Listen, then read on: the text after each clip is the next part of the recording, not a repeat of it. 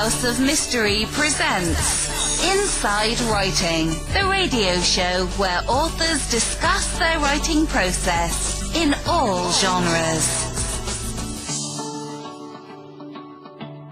Today we have uh, uh, a great writer, a writer that uh, everyone knows his name. Uh, and we're going to talk about uh, his last book. We're going to talk about his whole career. So, uh, welcome to the show, Lev Raphael. It's great to be talking to you, and I hope things are. Uh, the weather's good in Seattle. You know, it's been it's been sunny and rainy, sort of mixed. Um, well, that's good because you need the rain, and, and it's been sunny and rainy here. So I'm so we have the same weather. Yeah, no complaints, no complaints, nope. and um, nope well, here we are. So, um, you, you've got quite the uh, writing history. Um, so you you always wanted to be a writer. You're one of those guys that, since you can remember, probably you've been a writer. Yeah, second grade. Second grade. I was in love with storytelling in second grade. I was read to uh, by my mother. I loved story time in uh, in school and at the library and I also was a very early reader. I read above my uh, my grade, and I think um, in second grade I started reading I, Robot. Oh. I didn't understand all of it, but I started reading it because my, my brother was a science fiction fan, so he, and he was five years older than me. So he was bringing, uh, uh, so he brought all these books back from the library, and I would just look at his books, and um, I just I fell in love with. Uh, narrative of all kinds, uh, but mostly science fiction when I was young, and also adventure stories like The Three Musketeers. And I just, that's what I wanted to do. That's what I wanted to do with my life. That and teach, because uh, I came from a family of teachers, and so, and and I got, I've gotten to do both those things. So. Uh, you know, I'm I'm not going to be one of those people on his deathbed who said, oh, you know, if only I'd done X, Y, or Z. I've done it. I've done what I wanted to do. I don't. I didn't I, I haven't had an unlived life. Well, that's a good thing. That's a real good thing to be able to say. Um, do, do, now, do you do you have a favorite type of of writing, as in uh, genre, genre, or do you have sort of a um, all around, like as in reading and writing yourself? Well, it's reading and writing are different. I've published in uh, about a dozen different genres, everything from memoir to literary fiction to mystery to a vampire novel, uh, novella to uh, psychology, and mostly now I read um, history and biography, uh, but that with a uh, proviso. I mean, I have the writing has to be really, really good. The writing has to be the quality of a novel, and and the storytelling has to be as good as a novel. So I have to feel totally captured by the voice of the biographer or the historian, whoever she or he or they are, uh, and is and the um, and I just need to be pulled in by the narrative. So those so um, because I'm always stimulated by really good writing of whatever genre. Uh, I used to read more fiction. Uh, I think um, than I do now. I haven't found that many contemporary writers that I enjoy reading as much as older writers. Um, so, but there's just so much good writing of all kinds out there, and and people are always recommending books to me, and that that I or that I just stumble on uh, and I'm always surprised. I'm always surprised, and I'm always learning. Um, two of the two of the writers that I've gotten to know uh, uh, uh, in the last few years that I hadn't known of before, Bernard Cornwell, who has that amazing uh, uh, Anglo-Saxon series um, that has been turned into TV um, series, The Last Kingdom, and C.S. Harris, who writes Regency mysteries.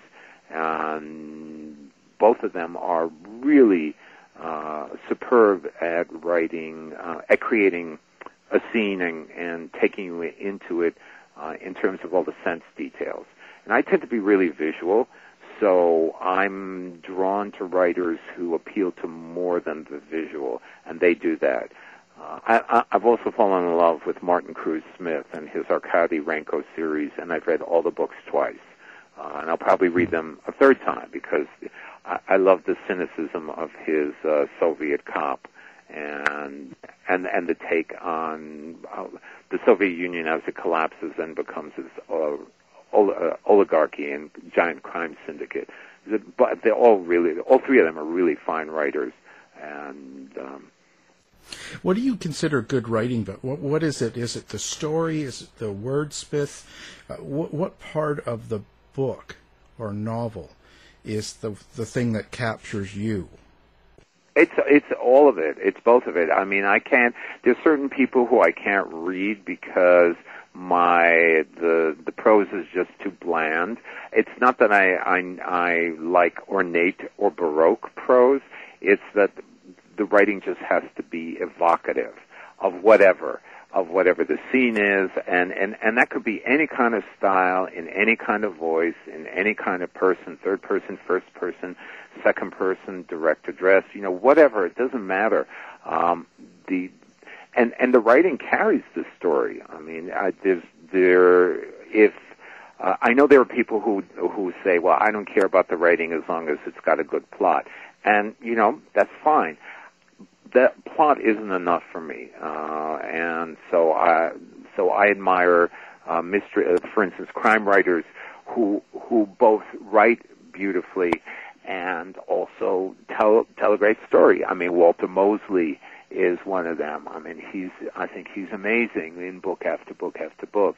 Lori Rader Day, I think she's fantastic. I can you know I just love diving into her work. Uh, Ken Follett, I mean, he's somebody I fell in love with a long time ago. And then someone completely different, Janet Evanovich's early books were, were hilarious. I loved the, I loved the writing, I loved the voice, and I loved the storytelling. So for me, the two are interlocked. And when I, uh, I used to review very heavily for the Detroit Free Press and the Washington Post and a couple of other newspapers and, and then also for radio stations. And I also had my own radio show and I couldn't do a book, uh, uh, talk about a book unless it appealed to me at all the at both those levels, the level of the story and the level of the writing, and and and that's subjective because people will, you know, I'll um, I'll I'll point something out and I say I think the, this is really beautifully written, and someone say, oh, it's so bland, or I'll say I think this is really beautiful, uh, beautifully written, and someone will say, I can't even get through a sentence of it. It's too dense for me. So, you know, that's very subjective. And I was aware of that as a reviewer, that, you know, I was just one opinion. And, and also, you know, one opinion on one day. I mean, there were days that I was in a foul mood and, you know, I might not have reviewed a book as well as I might have on a day when I was in a better mood. You know, that's just, that's the luck of the draw. That's another thing that's really hard for writers to deal with is that, you know, reviews are, are personal opinions and those persons might be having a really bad time and might or might just read your book at the wrong time in their reviewing cycle. So maybe they've read too many amateur mysteries and then they have to review yours and it's an amateur mystery and they think, oh, give me a break, another one. You know what I mean? Yeah. Um, so, so you, you have to roll with that. So, Lev, in, in your own writing, how do you balance those different parts? Because that's all, I mean, you can only invest so much time and so many words into each element, right? Like, how do you balance that in your own work? You know, I've been, I've been, I published my first short story in 1978, and I, it's become, it's really become organic for me. Um, it's hard to it's hard to explain it beyond that. I you know I I did an MFA in creative writing, uh, which helped me um, not so much from not because of the the professors I worked with, but uh, because I was in basically a giant writers group for two and a half years. I mean, people who were passionate about poetry and fiction and drama, and you know read to each other and recommended books, and also we read a lot of re- we we had a lot of uh, classwork. Uh, I had 30 credits of uh, of literature, and I read a lot of really amazing novels that I might not have read uh, otherwise. I don't think I would have read Joseph Conrad honestly if I hadn't had him assigned to me. And then a lot of contemporary British writers at the time. Uh, um, you know, like Muriel Spark, who was hilarious in a dry English way, and so uh, Anita Brookner. Uh, you know, these were um, so I so I had that basic training. I I read voraciously. I mean, my college mentor said, if you want to be a writer, read everything. I said, what do you mean? She said, just read everything. So I kind of tried to read everything. And so for me, the, you know, I don't find, um, each book has its own voice, right? Uh, my Nick Hoffman mystery series has a specific voice. It's, it's the voice of a put upon, uh, English professor who watches corrupt and stupid people around him uh, take advantage of others, and you know he he he's not a superhero, but in effect he is fighting for justice in his small way. That's in first person. That's a very specific specific voice. The vampire novel I wrote, the Goth- uh, novella, the Goth- uh, the Vampire of Gotham, that's written in a um, uh, in a period voice because I studied a lot of of um, Gilded Age fiction. It's set in New York City in, in about 1910, 1915, and it's about a Jewish vampire, and it's also erotic, and the um, and so that voice was very different from other books that I've written. Each book just just I, I find what it has to what it ha- how it has to be written, both in story and in voice. One of them, unfortunately, took me 20 years. Uh, and I never want that to happen again. I, it, uh, so that's my novel, um, The German Money, and which got a rave review in the Washington Post. I guess it was worth it. They they compared me to Philip Roth and and John le Carre and uh, and you know uh, and and Kafka. I mean, what a trio, right? And it blew my mind with the review. Yeah. Uh, okay, maybe it was worth 20 years of work to get a review like that because when do you when do you get something like that? Uh, but um, each book is different, um, and each book has its challenges. Each book has its joys. Uh, you can't predict. So so the balance grows out of the work itself. At least that's how that's how I've found it. You know, I've I've published on published 26 books now, so it's uh, I've been at it a long time. Do you, do you think the quality of writing has gone down, or, or the quality of uh, of um, grammar, uh, especially in let's say uh, mainstream America? Well, I think. Well, yeah. Okay, so uh, I just I'm I'm I'm a few years away from a six-year stint teaching creative writing and other courses at Michigan State University. So, based on the writing of some of my students or a lot of them, yeah, I'd say that that that's gone down. But you know, there are a lot of complicated uh, reasons for that. I mean, part of it is that. Um, grammar isn't taught the way it used to be. I mean, that's one thing. But I think also people are read, um, write like what uh, what they read online, and what we read online tends to be a lot of it tends to be pretty informal, and certainly there are you know spell check is is evil because it just doesn't it, it, it spell checking doesn't catch a lot of things that are wrong uh, and and also continually suggests things that are wrong uh, and so and I think people rely on it. I think and I see this all the time even in the New York Times and the Washington Post people have clearly not read their own work by themselves, they've run it through spell checking, and it missed a lot of things. It missed, you know, grammatical errors and spelling errors. You know, homonyms like it apostrophe s and its. I mean, you know, the con- the contraction versus the possessive. I'll tell you something. After six years of teaching, it, it kind of messed up my own writing because sometimes I'll be typing an email and I'll look at that and I think that word is spelled wrong because I've been looking at that word spelled wrong for so many years. Yeah.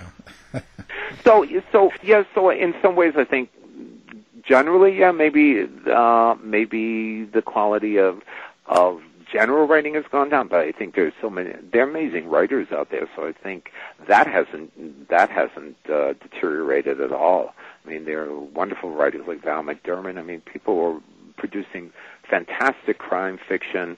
Uh, um, all over the place, you know, in different languages.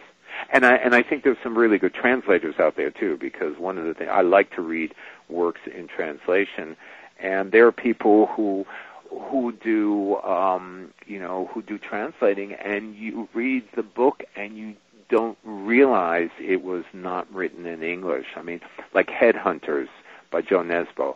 Um, I've read that three times. That book is amazing. It does not sound as if it was written in Norwegian. It really doesn't. It you know you don't get that feel that it's been translated and and there's there's some awkwardness there. It just is it's beautiful. The the writing is just is smooth and fluid and powerful and uh, it's also a great movie if you haven't seen it. It's a great thriller. It's really it's really gruesome and wonderful. Which I think would appeal to you because I know you, you do a lot of true crime. Um, yeah. And serial and serial killers and some serial killers in there. Yeah, cults. I do all the good stuff. Yeah, absolutely. well, so if so, if if you haven't read Headhunters and or haven't seen the movie, I highly recommend it. Both of them. You know, I was going to say now you've got the uh, Nick Hoffman mystery series, the ninth book out now. Um, how do you come together in writing a series like that? Because it's fictional, right? So you've created Nick Hoffman. Um, where do you get your characters from, and how do you put them together? I was talking to my editor at St. Martin's Press. He had published a book of short stories of mine, and I and uh, I'm the son of Holocaust survivors, so these stories were pretty serious. Uh, and um, he said, "You know, you have a good sense of humor. You should write something funny." And I was thinking, like, what? And he said, "Well, you know, maybe like a screwball comedy or something like that." Well, I, I love watching screwball comedies, but I didn't think I had that at that at the time. I didn't think I had the timing to do it. I mean, there are a lot of things I didn't think I would be able to do back then that I've over time come to realize, oh, okay, now I know enough how to write X, Y, or Z. That's what's great about being a writer. You hopefully you get better as you write more and you and you read more and you're out in the world and you're talking to other writers and you know they I was casting around for an idea, and I had a short story about uh, two guys who uh, who teach at a university, and the ex of one of them comes into their lives, and they have dinner, and it's kind of a mess. And someone said, uh, someone I remember someone at a reading I think said to me, "I don't like the way that story ended. The the guest should have been killed." should have been poisoned at dinner. And I, you know, and sometimes people say really helpful things at readings or in reviews, and I thought, you know, that's a really good idea. I wish I had done that. And when my editors, uh, you know, chimed, in, uh, you know, recommended a mystery series, I thought, well, why don't I take those two characters? I already have the the the, the academic setting, and let's see what I can do with that. You know, they're both from New York. They're they're not they're really not like the typical Midwesterner in this town uh, that I've created, Michiganapolis, which is kind of an amalgam of East Lansing and uh, Lansing and other towns locally. So that so that's where the setting comes from. Somewhere in the series, I think in the fourth or fifth book, I bring in a, a, a professor of Canadian studies named Juno Dromgoole, and she is foul-mouthed, and she's kind of a combination of Tina Turner and Bette Midler. And she is the uh, the exact opposite of our cliche of Canadians. You know, she's not polite. She's not quiet. She's loud and boisterous and curses a lot and and causes a lot of trouble in this English department. And I um, and I she was suggested by a number of different people I saw at a conference, actually three different women, and I said, "Oh, the way that woman dresses is really interesting." And then the way that woman talks is really interesting. And then uh, the way that woman interacts with people is really interesting. There were three different women. I thought, hmm, they could. T- I could take those traits, work with them, and, and create uh, one character. So a lot of the a lot of the characters are, are might start with something physical, you know, some physical trait, or be based on what somebody looks like, someone I've met, and then they just become. Uh, that is a magnet for other characteristics. So everybody is, nobody is directly, you know, uh, nobody enters that series from real life. I mean, people have said to me, "Oh, I recognize so and so in in your third mystery," and I said, "Well, you're wrong. That's not true, because he's not in there. I would know because I wrote the book. No. Yeah, but I. So, uh, uh, well, Ian Rankin said that the the the Scots uh, uh, crime writer. He said his father. I, I remember I was moderating a panel at I think Bouchercon and his uh, the mystery conference, and his uh, his father said, you know, that character is me. And he said, Dad, she's a nun. And he said, I know your tricks. That's me. You've disguised me. well, you never know And what that- he was doing. and that actually is something that I have done. Sometimes I have to to use a real person as a character. If I really like their who they are, I will change their gender, and that gives me freedom to work with them. And um, and I but I learned that in writing uh, short stories too. You know, is to take experiences and shift them and and I got in a conversation once with someone who said, you know, I read a really good friend. I read that story and I remember that incident. You know, uh, and I said, no, you're remembering it wrong. She said, no, no, no, I remember it happening exactly like that. I said, no, it happened in the winter, and I switched it to the summer. And she said, no, I'm sure it happened in the summer. I said, no, I moved it so that I could have freedom to play around with it. You know, I wouldn't feel bound by the facts. Um, and that's what I tell my students in creative writing, and I I also uh, uh, teach online at writewithoutborders.com, and you know I tell people to feel free to switch things around, um, in fiction, and um, Well, it, helps changes the perspective as well. Like if you change a character from a male to a female, um, it's going to change perspective because you're you're all now you're looking at it from a different. Person. Absolutely, and that person has a, a whole different view of the world and is viewed differently by the world and and walks through the world in a different way, literally and metaphorically. So, um, yeah, absolutely.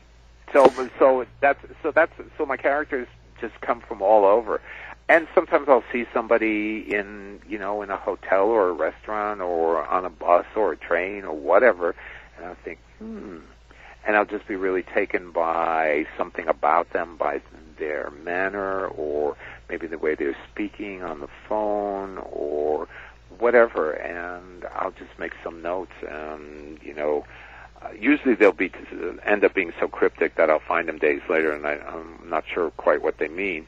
But uh, if I get to the if I get to uh, my, uh, my iPad or uh, my PC quickly enough, then I will um, then I'll jot it down and I'll I'll save it for something, uh, for some book somewhere, or it's just gotten me thinking. You know, that's what I tell student writers is that nothing you write is ever wasted. You know, because it's always teaching you something. Yeah, yeah, you learn as you go always. Absolutely. And, and now with this with this um, fiction series, with the Nick Hoffman series, um, what do you want people to get out of it when they read? So, w- if I was to pick up a couple of them and I'm reading them, do you have some sort of meaning or underlying thought that you want people to walk away with? Not really. They are written as satires of the academic world, which is kind of pretty goofy to begin with. Um, so, uh, you know, it's it's a very it, it's a world with lots of high-flown rhetoric about a community of knowledge and serving students and reaching out to uh, to the surrounding population in the town or whatever, and and you know we support diversity and equality and et cetera, et cetera, and you know a lot of times there uh, what's underneath the surface is pretty pretty vicious. Um, Borges called it bold men arguing over a comb, and so um, No offense to anyone out there, including Jason Statham if he's listening, because he looks really good. uh, we were talking about him before the show, and um, so you know, uh, so it's it's a satire. So I hope people enjoy entering a world that is very uh, that's a closed world that is really goofy and uh, has its own very strange rules and ways of behavior, and um, you know, it's kind of like taking a safari uh, without having to go very far. Um, so they're, that's they're written. That's part of why they're written, and they're also, you know, they're written as mysteries. And I hope mystery uh, crime fiction fans will enjoy uh, following the mystery, uh, you know, discovering the corpse along with uh, with Nick Hoffman, and finding out who did it and why. Uh, all, all those things appeal to me. I read my first mysteries probably it was probably Agatha Christie in junior high, and I fell in love with the form. I just loved the idea of things getting resolved at the end. Um, although I've had I've written some mysteries, some of the books in the series were a little open ended. Uh, but and and not every mystery does resolve hundred percent at the end. But uh, I just fell in love with Agatha, Agatha Christie and just started reading her and anyone else I could find uh, in the genre, and so um, so I hope people will enjoy the books as satires of academia, but also as mysteries. As far as underlying thoughts, there's some social criticism in the book, uh, and and you know, and and cultural commentary, but that's not really the the main. That that's not really the main thrust of what I'm doing in the books. I hope people will have fun. I had fun writing them, uh, and I hope people have fun reading them. That's really my main goal is that to be entertaining. Yeah, but you don't always put a happy ending in there. Uh, well, you know, what does Oscar Wilde say? The good end happily and the bad unhappily. That is what fiction means, you know. Sometimes they do and sometimes they don't. I, the, you, you, you find out who the murderer is. I mean, that's important. In one book, the murderer gets away for a very specific reason. So I won't say which one it is. I was playing around with form, and I thought, oh, this would be really interesting uh, to. To how did how did readers react to that, or what were you pleased with how it turned out? I was pleased with how it turned out. I didn't get any adverse criticism about about it at all. You know, I've been lucky. I've had really good reviews uh, with the series. The series is actually what made one of my dreams come true. It, it got me reviewed in the New York Times, and that's you know that was an an amazing experience. And my second book in the series, The Edith Wharton Murders, about uh, a, a liter- uh, which is uh, Nick Hoffman has to um, cor- corral two rival uh, literary societies into one conference, and they hate each other for complex reasons. But uh, and of course somebody gets killed in the in the middle of it and I got a rave review in the New York Times a book review and that that really launched the series you know I was and I was glad it was the second book because it's better than the first in the first one I was feeling my way in the form but in the second one I really felt like I knew what I was doing he said. I mean, you know, there'll, there'll always be someone who'll say, "Well, I think you got X, Y, or Z." Do you go back then and and reread your books or look back at them and never go, "Oh, no, never just walk away"? Walk never. Away. I've never. I only read. Re well, I don't reread anything. I do readings from books depending on what people would like me to do. So, like my 19th book is a memoir called My Germany, uh, and it's about the role that Germany has played in my life and my family's life, uh, both the real Germany and the Germany I imagined. And I did about 50 or 60 readings from that book in the U.S., Canada, and across Germany. And so I read parts of that book many times.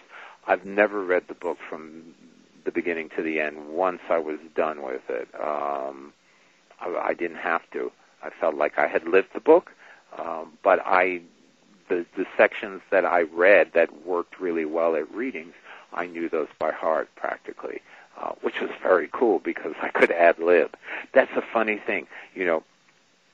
a reading, you know, I, I had some experience as in as a theater, uh, theater major, uh, double major in theater and English for a while in college. So, um, so I was really comfortable being, you know, on stage in the, doing readings, uh, and I would improvise, you know, because what the text as it's on the page doesn't always work smoothly when you're reading it aloud, you know, and and more than just having to uh, add a he said or she said so it's clear who's speaking.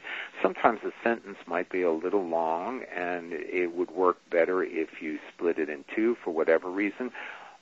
But uh, occasionally I'd be re- doing a reading and there'd be someone who come up after me uh, afterwards and say to me, "Well, you know, I was looking at the book while you were reading and you changed things." that made me laugh because I thought, well, I'm the writer. I don't I get to change things if I want to. so I've changed them in you know in that sense and gone back and changed them in the moment, but I haven't gone back and re rewritten anything. Um, trying to think. Have I? I don't know. I don't think so. See, that's the other thing. After 26 books, someone will, will mention something like in an, in one of my stories, and it might have appeared in a magazine in 1980 six or seven or eight, and for them it's fresh because they've just read it. I don't remember what's in it. I mean, honestly, I'd have to look at it. Uh, even even going over the um, you know seeing a book through publication, uh, if I haven't looked at it in a while, I'll forget certain scenes, which is which is good because then I can look at them with a fresh eye. Now, you you uh, seem to have been affected a lot by the uh, uh, the Holocaust and and that whole uh, series of, of tragedies. So, with the the world the way it is today, um, there's there's a lot of question into the Holocaust. How do you react to stuff like that? Oh, you mean people who deny the Holocaust? I, yeah. I've never met anyone personally who denies the Holocaust. I just think it. I I follow. I. Uh, I like what Deborah Lipstadt, who was uh, who took a Holocaust denier to court in England and won. Right. Um, I it's it's as crazy as saying uh, African Americans were happy in slavery. That's what I say. That's I immediately compare it to the two when people ask me about that. I say that's a lie. Uh, we know it's a lie. We have plenty of evidence that it's a lie. African Americans were not happy as slaves. They were brutally mistreated uh, in horrific ways, and we have the the evidence, and it's a, and we have the evidence that the Holocaust happened, and and people who deny both of those realities have an agenda, which is pretty ugly. Yeah, it's pretty. It's it's pretty um, pretty weird the way the world's going. Um, and isn't it always? Isn't it always yeah. so? I mean, someone probably, uh, you know, back in in Babylon, you know, uh, 3,500 years ago, said, "God, the world is really strange these days." You know, oh, oh, so many kids. locusts. I don't remember there being so many locusts. My grandfather said we didn't used to have this many locusts. You know, what's going on? Yeah, yeah. Except then they would have said the gods are angry, right? I mean, they would have had an answer to it. Yeah, same now, right? Yeah, maybe. Um, doesn't change much. Um, yeah, I don't. You know, it's kind of crazy. Um, and so now you've also. Uh, oh, I was going to say actually when we were talking about the world today. Um, so does this COVID nineteen and and the whole um, you know um, strange pandemic thing that's happened to us all, does that sort of affect you in your writing? I am waiting to see. There's a wonderful line in a Tennessee Williams play. Um, it's a, an early version of Summer and Smoke, where the main character Alma is uh, someone is coming to see her, a gentleman caller, and she doesn't want to see him. Uh, and her mother says, "What shall I tell him?" And she says, "Tell him I've changed, and I'm waiting to see in what way." It's a really simple line, but it's very powerful, and I know that this experience of a worldwide pandemic is changing me. I know that being in quarantine, uh, even though uh, you know, even though I'm not suffering the way many people are, um, I know it's changing me. I don't know how yet. I haven't been. I haven't felt the urge to write about it. uh, in any way. Um, so I don't know. It you know the, the thing is with all writers and everyone who's out there who's a writer knows that things you know things that happen to you are like dropping a stone in a well, and you hear the splash and it's but it comes from a, a long distance away, you know, and it takes time. Now there are people who respond instantly, you know, to to whatever experience, a hurricane or a war, and uh, but I don't. I'm not like that, and I know a lot. Uh, a lot of my writer friends aren't like that either. They're just kind of waiting to see what their imagination will offer up. That's that's where I'm at. But I also have a novel that is 200 pages long that I am waiting to get my mojo back for. So once things settle down one way or another with the pandemic, I think I'll be able to go back to that novel. Now, it's possible that COVID-19 will change what what happens in that book. I don't know. It's very I could I could set it in the middle of the pandemic. I don't know. I might I might move it up in time. I always just think when there's a lot of um, kind of darkness or sort of negativity going on, like every day you turn on the TV or if you hear about it, there's you know the protests and then you've got the pandemic and all that. If it makes you feel uh, darker, and would would that come out in your writing? Would you write it from more of a, uh, a dark or negative angle? I don't think so. I think um, you know, well, you know, we've had a we've had a pretty strange couple uh, uh, three plus years since uh, Obama was president, and you know that's inspired me to write two comic mysteries. So I went in the other direction. I mean, the darkness made me write uh, satire Huh. And so, and the satire of the administrators in, uh, you know, my most, um, my recently published book, uh, State University of Murder, there people will see some similarities with politicians there. So there's some subtle and maybe not so subtle uh, connections to the current political scene there, undercurrents, call them what you will references, um, nothing, nothing really overt, but it, you know, that's that was my response. My response to darkness is to write something lighter.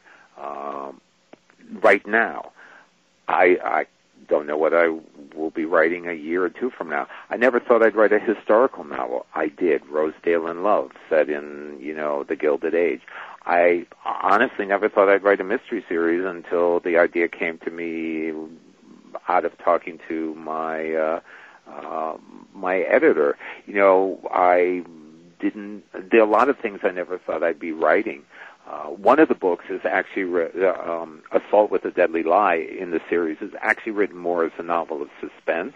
I never thought I would be able to do that. I never thought I'd have the timing right for a novel of suspense uh, and that starts with a, a real bang. And you know, and and was a nominee for a Midwest uh, Book Award, and so I was really pleased that it got that kind of rec- recognition. And you know, so I don't know what I'll be writing next. I mean, I can't, I can't predict. I, I do know I, I won't be writing the same thing as I've written just before. Uh, that I that I, that I can promise you because I, I'd be bored. I get bored really easily. well, and you, the Vampire of Gotham, how did that come about? Well, it's kind of a spin-off of um, Rosedale in Love. Um, Edith Wharton's a writer that I really loved uh, and really influenced me early on, partly because I grew up in New York and so did she, and, and you know there were a lot of ways that I knew pieces of her uh, the New York that she knew.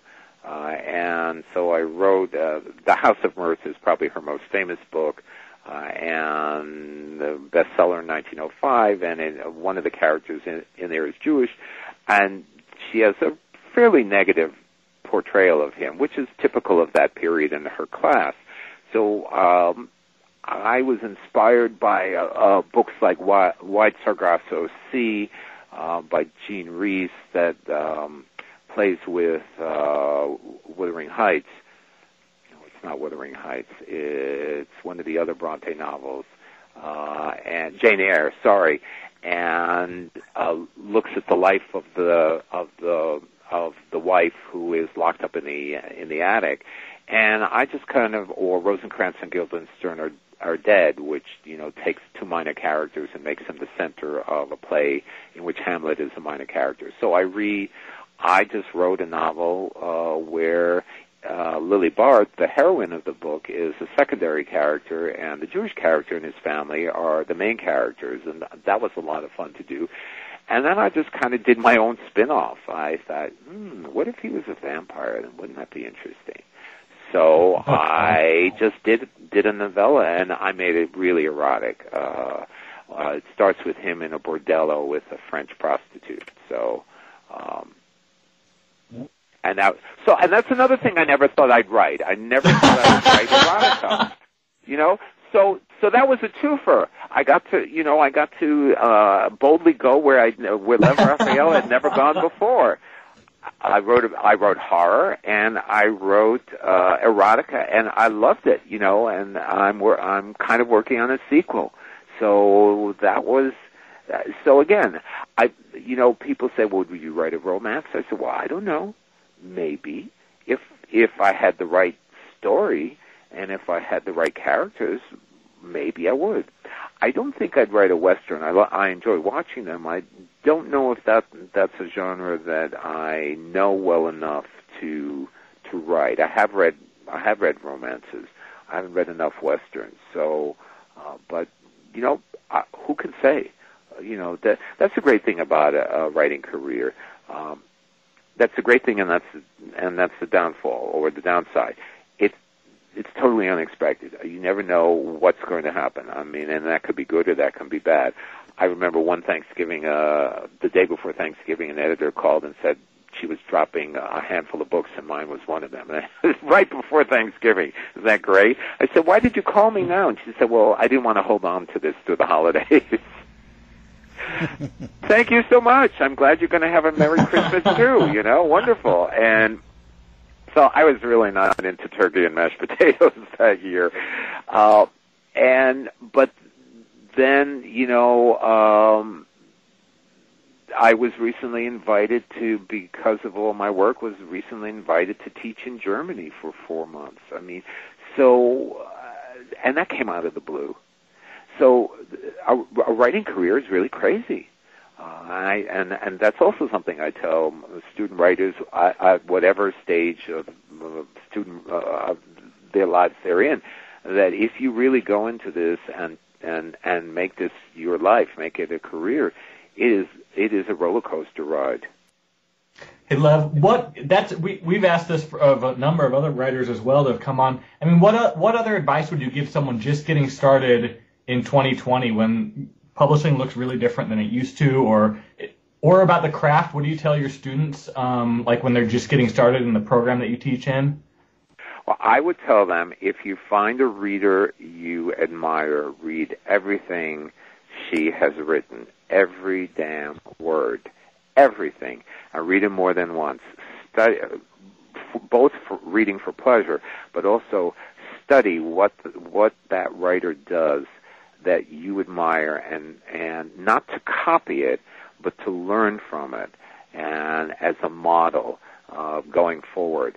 I would also uh, I also tell uh, student writers um, read variously, read in different genres. You know, I don't read in as many genres as I used to, but I mean, I look around my library. You know, I have a, a section of biography and a section of psychology and a section of history and you know a section of American literature and a section of literature and translation and a section on the Holocaust and a section of Judaica and a section on you know um, uh, uh, Christianity because I was thinking uh, early Christianity because I was thinking of doing a novel in the time of Jesus which I still haven't figured out but you know we'll see if that ever that ever flies. So you know read widely, uh, read wisely, um, and uh, you know find the people who you think can give you the best advice. Like if you're in a pro writing program or in a college, um, if you can find a mentor, that's great. If you're in a writing group, be really careful because sometimes those can be not supportive. Um, if you if you are serious about writing, uh, you know, a writing program is not a bad idea because it's like becoming a uh, entering a monastery in a way. Uh, you de- dedicate yourself really intensely to your craft. Uh, I think that's one way to learn your craft. Um, I think for some people, uh, I would say if you can find, uh, some people are really good at this, at finding a niche where they can become really big on Instagram or TikTok or any of the other platforms. Um, that is often a way to get a publishing contract now. So there are lots of different ways to uh, both to get into the pub, into publishing, but and there are many ways to educate yourself. I think well, a, a good writers that I've met are all widely read. I think that's really important: is to read, read, read, um, because that's how you learn uh, what good writing is, and that's how you learn all the different pieces of writing. You know, how to construct a story, how to build characters, how, how to create a scene, how to move people around in a scene, how to do good dialogue. And mm-hmm. it, you can't just create it out of your own head or just from watching television. Oh. Although I do watch a lot, I confess I do watch a lot of television, and you know I am um, especially crime series. Uh, I I'm really fascinated in in seeing how other people do you know do their mysteries and uh, create their characters, and it also teaches me what cliches to avoid. Um, you know, one of the big cliches that I've been noticing for a while now is whatever the sleuth is, he or she has a screwed up teenage kid. Oh. I see this everywhere. I see this in books. I see this on TV. I see this in movies. And once one of my editors said, you know, what if your what if your uh, what if your main character adopts or what if he discovers he actually has a kid and a teenage kid shows up at his door and I said no friggin' way. I am not going down that route. I I've seen other people do it way too often. I'm not going to do that. That's as bad as all those movies that end with the line let's go home yeah, yeah. They, they, I, do you think those kind of writers are just because they're they're writing such mass amounts of writing, like for television and stuff, and uh, and Netflix nowadays, that maybe they're just uh, grabbing formulas, you know, just putting it together. Oh, absolutely. Especially, and I would say especially any any show where they're constantly dropping the f bomb. I have nothing, absolutely nothing against obscenity in in dialogue. But if I hear the f bomb dropped every other word by every other character, I think, well, that's really lazy writing because you don't have to write that many words.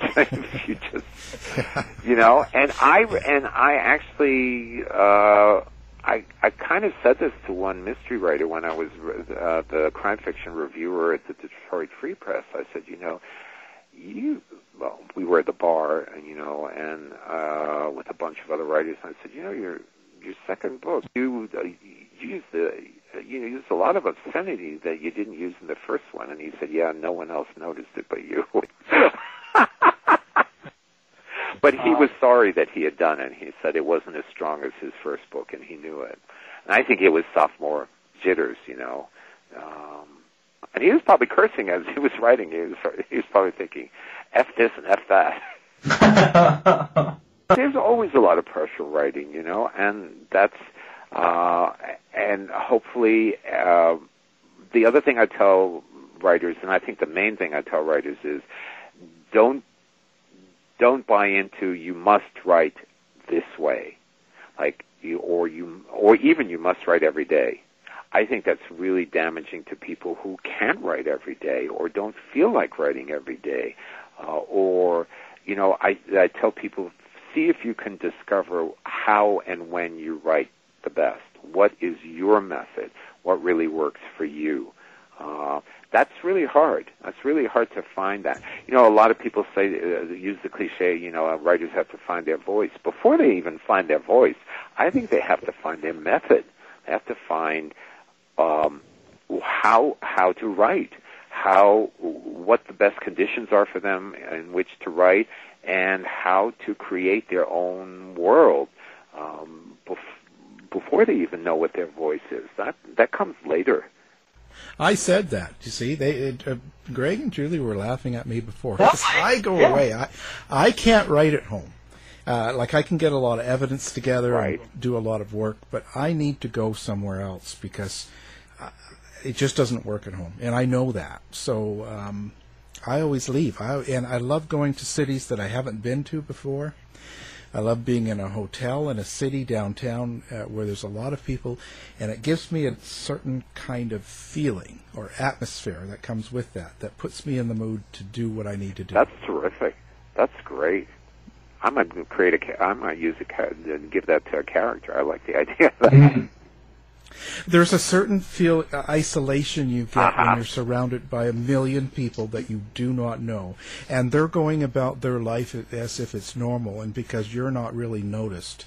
So when you're in amongst that group, you kind of almost see a whole little uh, little world going on, and that always puts me in the mood to be able to finish like put out the storyline that goes with the book because the book is it's all true and it's all the stuff, the evidence, but you have to construct you have to you put have a to voice. yeah. yeah. Well, you have to put it together. And hotels are wonderful for concentration. I can do reviews in hotels. I can do a review or a blog in a hotel. I can write something short, uh, and I and I often take notes when I'm on the road. Um, I don't work uh, work long scenes partly uh, or, or really work intensely on the book, partly just to give myself a break. I mean, if I'm on a book tour, that's you know I, that's a lot of work uh, as it is. Uh, but I can do I can work on short pieces when I'm on the road, and I and I I get what you're saying because I really like that sense of I am so far away from my normal world and everything in it and the play you know no matter how nice the hotel room is it's stripped of everything that that's yours. Unless you bring all your crap with you in a separate yeah no no. Leave, leave, it all home except for my little computer and um all that stuff. But no everything stays home. I'd love it. Yeah. that's great. That's a great image. Well there you go. Uh, and and make your character a woman Uh, a nun. A nun. A Canadian nun. A Canadian, I'm a Canadian nun. nun. Canadian nun. Hmm. There you go. Yeah, that'll See, be some. I'm that'll be that. some very interesting research. I will. I actually know. I actually know some some priests, and I've met a nun. I I can start doing research right now. Oh, there you go. You see, you need an idea, come to me. One eight hundred ideas. Is that it? Yeah, one eight hundred. Yeah, I've got I've got apps for everything. So, um, well, hey, listen, we're running out of time. Uh, I want to make sure you give out your website. So, um, the website and anywhere you want people to contact you. Well, my website is levraphael.com, and there's a contact page, and you can contact me via that and ask me anything about my books or about writing. I'm happy to chat. And if you and I uh, teach individualized workshops and mentor at writewithoutborders.com, and there's a whole range of things that I do there, and I also edit manuscripts, so uh, of all kinds. So I work across genres. So uh, that, is, or you can find me on Facebook or Twitter. Uh, those are the only two platforms I do. I had to, uh, I had to ration social media because it it it could take over your life. Yeah. Oh yeah. No, I agree totally. You know, uh, Twitter, uh, even Twitter, I'm kind of uh, weak on myself. Uh, you know, Grindr's more. and and Grindr has a has a much more appealing name than Twitter. I mean, honestly. Yeah. Better picture. Wouldn't, uh, right, and wouldn't you rather grind than tweet? I mean, honestly, I think we all would. Well, yeah, it works. It works for me. Yeah. well, it's been a pleasure. Oh, Lev. thanks. Thank you very I much. really enjoyed it. Yeah, thank Yeah. you. It's been a lot of fun. You guys have a great day. You've been listening to the House of Mystery radio show. To find out more about our guests, hosts, or shows, go to www.houseofmystery.com. Show's over for now. Was it as good for you as it was for me? Yeah. good night. This has been a production of Something Weird Media. I'll be back.